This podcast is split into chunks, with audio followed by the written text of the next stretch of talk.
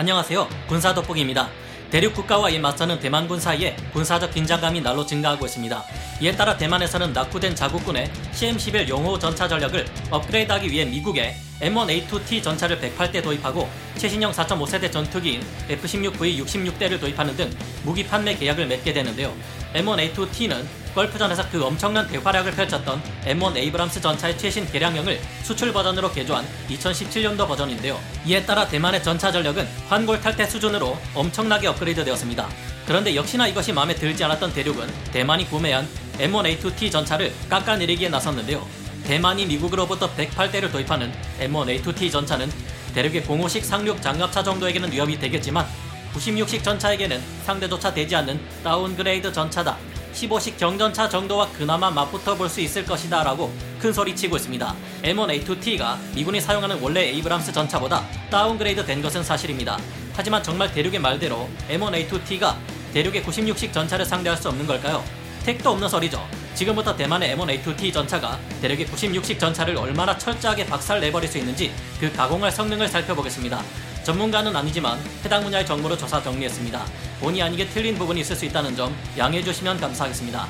downgrade형 M1A2T의 압도적 우위 대만군이 구매한 M1A2T 전차와 대륙의 96B 전차를 화력, 정확도, 속도, 장갑, 네트워크, 포탄의 성능 등 여러 가지 측면에서 비교해 보겠습니다. 대만군이 오랫동안 염원해 왔던 M1A2T 전차는 수많은 실전 사례를 통해 최강의 전차로 자리매김한 M1 에이브람스 전차의 최신 개량형인 M1A2C SEP 버전 3와 거의 같은 성능을 가진 최강의 전차입니다.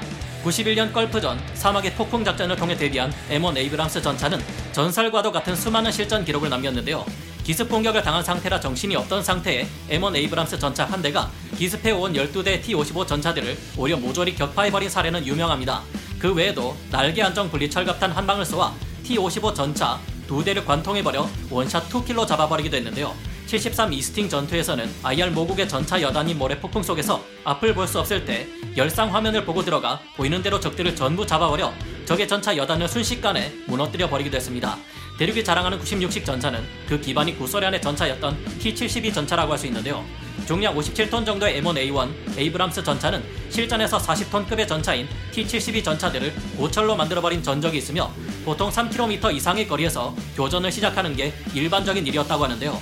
걸프전에서 M1A1은 강력한 항공 지원을 받기는 했지만 T-72 전차 등으로 이뤄진 300대 상대편 전차 군단을 괴멸시키고도 거의 피해가 없을 정도의 일방적인 결과를 만들어버렸습니다. 단 9대 M1A1 전차가 상대편 전차 80여 대를 박살내기도 했을 정도인데요. 하지만 무서운 점은 이 같은 실전 기록을 세운 것들은 모두 초기형인 M1A1 에이브람스 전차였다는 것입니다. 미국에서 대만으로 넘어간 M1A2T 전차들은 초기형 M1A1과는 비교도 되지 않는 엄청나게 강해진 전력을 자랑합니다. M1A2T 전차는 미 육군에서 사용되는 M1A2C SEP 버전 3와 거의 같은 사양의 최신형 에이브람스 전차입니다. 다른 부분은 오직 두 가지 뿐인데요. 미 육군의 M1A2C SEP 버전 3는 세계 최강의 방어력을 가진 소재로 알려진 열화 우라늄 소재 장갑판이 사용되는 반면 대만에 판매되는 M1A2T 전차는 일반 복합 장갑이 들어갑니다. 열화 우라늄을 장갑에 사용하는 M1 에이브람스 전차는 적에게 피탄될 경우 중금속인 산화 우라늄이 유출되어 승무원들의 호흡기에 악영향을 미친다는 문제가 있습니다. 이런 이유로 인해서 M1 에이브람스 전차의 수출형들은 복합 장갑과 날개 안정 분리 철갑탄에 열화 우라늄을 적용하지 않은 상태로 수출되고 있는데요. 여기는 안전 문제 외에도 미국의 주요 기밀 전력 유출을 방지한다는 이유도 있습니다. 하지만 호주와 같은 곳에 판매되는 M1 에이브람스 전차들은 열화 우라늄을 사용하지 않고도 그에 준하는 방어력을 가진 복합 장갑이 적용되는데요. 이를 보아 대만에 판매된 M1A2T 전차의 경우도 방어력이 그다지 떨어질 걱정은 하지 않아도 될 것 같습니다. M1A2T 전차가 M1A2C SEP 버전 3와 다른 또 하나는 역시 열화 우라늄이 빠진 포탄인데요. M1A2C SAP 버전 3에서 사용하는 열화 우라늄 운동 에너지탄인 M829A3 포탄은 무려 960mm나 되는 두꺼운 장갑판을 관통할 수 있는 무시무시한 무기입니다. 이 포탄으로 관통할 수 없는 전차는 현재 전 세계 그 어디에도 없을 정도인데요. M1A2T 전차에는 이 대신 수출용 운동에너지탄인 KEW A2 운동에너지탄이 사용됩니다. 그렇다면 대륙의 말대로 관통력이 떨어질까 싶지만 웃기는 소리죠.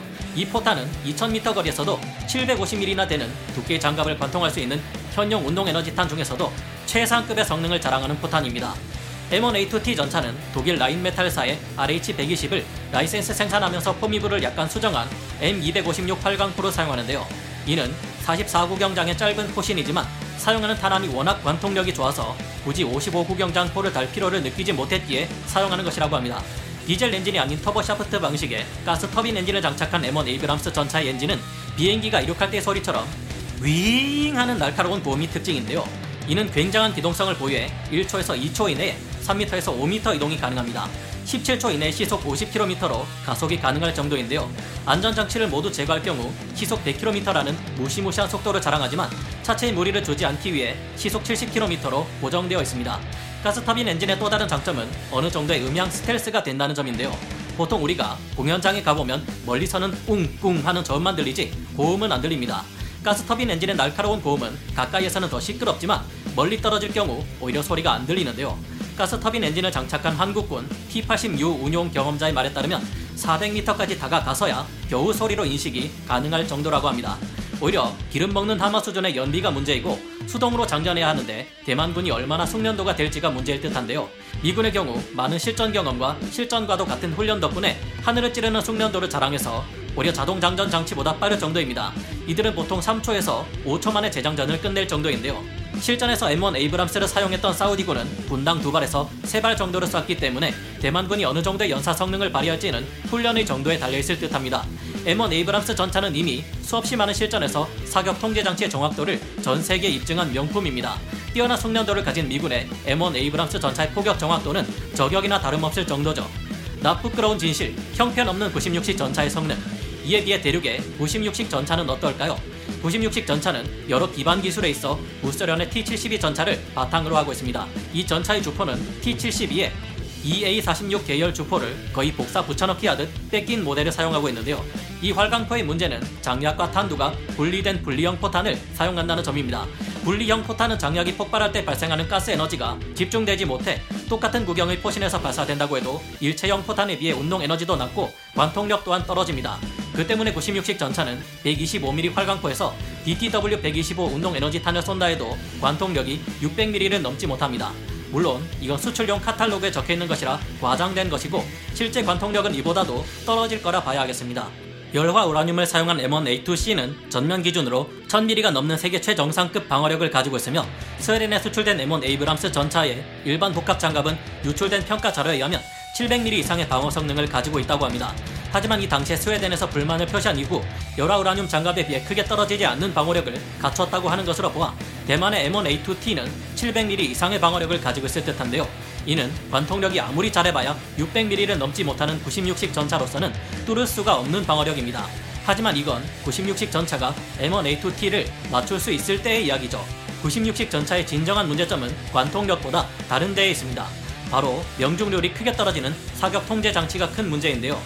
96식 전차는 1980년대 이스라엘에서 전수받은 85식 전차용 사격 통제 장치의 개량형인 ISF-CS 212를 쓰고 있습니다.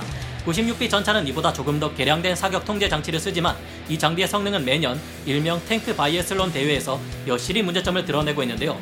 96식 전차는 여기에서 유일하게 혼자서만 표적을 못 맞추는 모습을 보여 전 세계 앞에서 크게 망신을 당한 바 있습니다. 이동 중 사격도 여러 차례 실패해 도저히 감출 수 없는 저성능을 보여주었는데요. 이 같은 문제는 형편없는 사격 통제 장치 외에도 주포의 가공 정밀도 문제, 포신 안정화 장치 성능 부족 등이 복합적으로 작용해 나타나는 것이라 볼 수 있습니다. 이뿐만이 아닙니다. 야지 기동 시범을 보이는 도중 무한 궤도의 고기륜이 떨어져 나가는 모습을 보이며 정비를 어떻게 했길래 저러나 하는 생각이 들게 하는데요.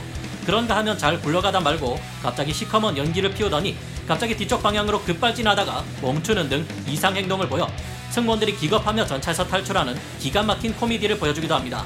그런데 알고 보면 탱크 바이애슬론 대회에 나온 96식 전차는 대륙에서 가장 성능이 뛰어나고 관리 상태가 좋으며 뛰어난 승무원들이 조종하는 것이라는 점이 또 한 번 우리를 놀라게 합니다.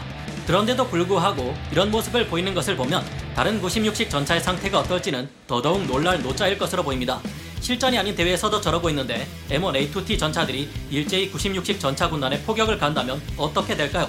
M1A2T 전차들은 96식 전차를 쏘는 족족 전부 다 손쉽게 박살 내버리고 말 것입니다. 전투의 양상이 일방적으로 M1A2T 쪽에 유리해도 너무 유리해서 아무리 그렇지만 좀 잔인한 것 같다는 생각이 들 정도의 상황이 펼쳐질 것임을 그리 어렵지 않게 유추해낼 수 있는데요. 수단에 수출된 96식 전차의 방어력은 전면 장갑 기준 최대 650mm급의 방어력을 가지고 있습니다. 이 정도 수준의 장갑 따윈 M1A2T 전차가 2km나 떨어진 거리에서도 시원하게 뚫어버릴 수 있습니다. 그런데 알고 보면 저 650mm급 방어력이라는 것도 진실이 아니라는 게 문제죠.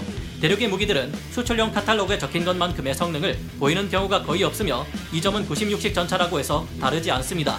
가뜩이나 96식 전차는 성능이 떨어져서 가만히 있어도 맞추기 힘든데 상대편의 M1A2T는 워낙 빠르고 기동성이 뛰어나서 다 피해버릴 수 있을 겁니다. M1 에이브람스 전차는 이미 구버전이 실전에서 약 4km나 되는 거리에도 불구하고 적 전차들을 박살내버린 전적이 있기에 96식 전차는 가까이 가보지도 못하고 박살날 것이 자명합니다. 날씨가 안 좋거나 시야가 가려지는 상황이라면 96식 전차에게는 더 불리한데요. 96식 전차에서 승무원들이 빠져나와 도망치려고 하면 이번엔 무인 포탑으로 작동하는 50구경의 M2 브라우닝 중기관총과 M240B 혹은 M240C 기관총이 환영해 줄 겁니다.